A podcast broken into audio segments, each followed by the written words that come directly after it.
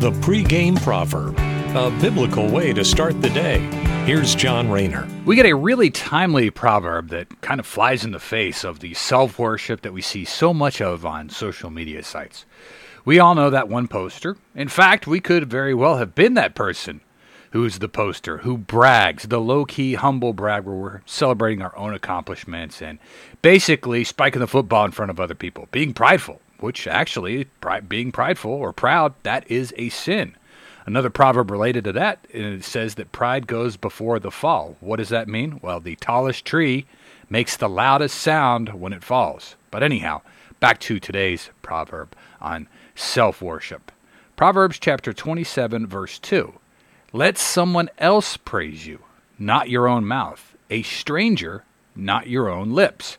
Now, if we are to live righteous, God fearing lives, our love for the Lord will be reflected in the things that we do, how we interact with people, how we put God first rather than ourselves, and how we put the needs of other people above our own. And people are going to pick up on that and they'll praise us, so we don't need to praise our own selves.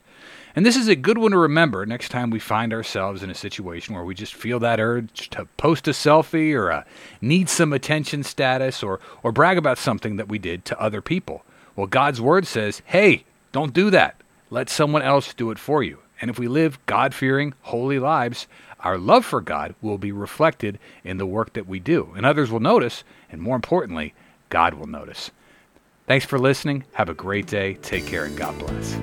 The pregame proverb with John Rayner. Look for it on all podcast platforms and have it delivered to your smartphone. The pregame proverb proud partners of The Bar, the Biblical and Reformed Podcast Network.